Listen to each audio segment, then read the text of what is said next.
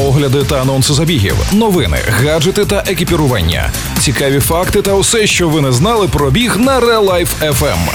Подкаст Пейсмейкери. Побігли!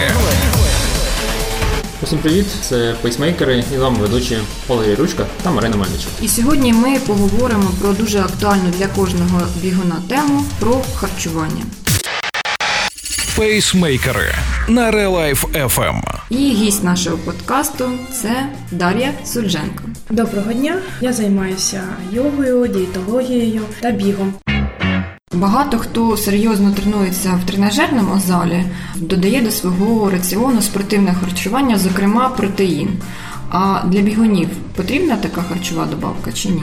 Потрібно розуміти, що протеїн, протеїнові коктейлі це звичайний протеїн, це те саме, як з'їсти курку чи з'їсти там декілька яєць. Тут все залежить від зручності. Якщо спортсмен розуміє, що в даний момент йому незручно з'їсти достатню кількість білка, він може замінити це на протеїновий коктейль, так щоб носити з собою садочки, контейнери з їжею. Але треба пам'ятати, що протеїнові коктейлі не можуть бути повноцінною заміною нормальної їжі, тобто як допомога в харчуванні, так, але не заміна нормального раціону.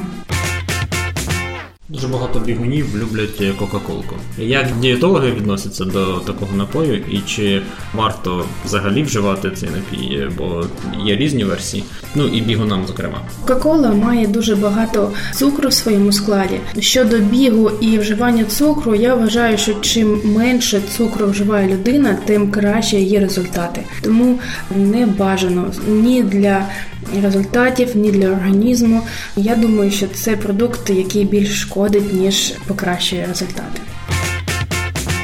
І зачепили напої, то скажемо про воду та про водно-сольовий баланс. Я думаю, мабуть, бігуну взагалі треба більше води пити, тому що він втрачає через біг багато рідини. Але ще треба думати про те, щоб і ізотоніки якісь були для того, щоб водно-сольові дисбаланси відновлювати. Так, дійсно, особливо коли тренування більше однієї години, є сенс використовувати ізотоніки для того, щоб поповнити запаси мікроелементів в організмі, таких як натрій, калій. Бажано пити тоді, коли хочеться, але не забувати, що протягом дня треба випивати приблизно 30-40 мг на кілограм ваги. Це приблизно 1,5-2 літра води. Чим довше тренування, тим більше води треба пити. Тоді кількість рідини може підвищуватися до 3 літрів. Яку воду пити?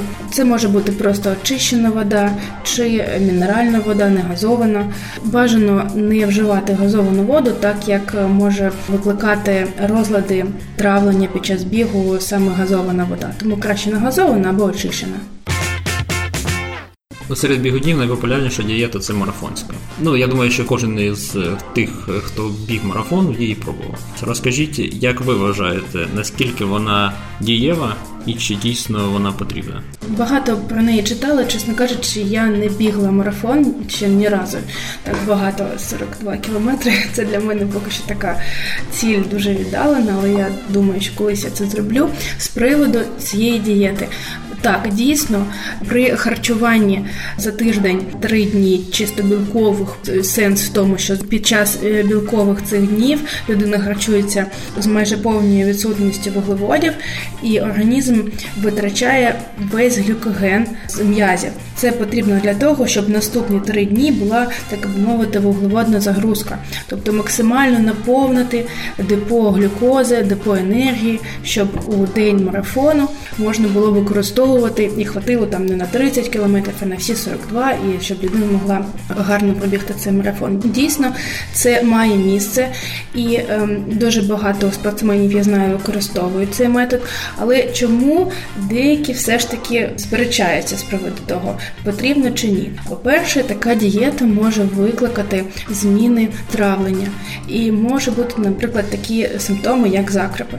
Дійсно, коли ти біжиш марафон, то бажано, щоб такого не було. так щоб все зайве пішло. Також таку дієту не бажано використовувати більше ніж два рази на рік, тому що організм може просто призвичаїтися і не буде такого ефекту запасання глікогену після розвантаження під час білкових днів. Два рази на рік і е, дивитися, щоб е, травлення було гарне. Пейсмейкери на Релайф FM. Ви слухали подкаст Пейсмейкери. З вами були ведучі Валерій Ручка та Марина Мельничук і Тримайте свій темп. Ви слухали подкаст Пейсмейкери на Релайф FM. Релайф FM. Щодня з понеділка по п'ятницю о 7.40 та 16.40. Починайте бігати і слухати нас.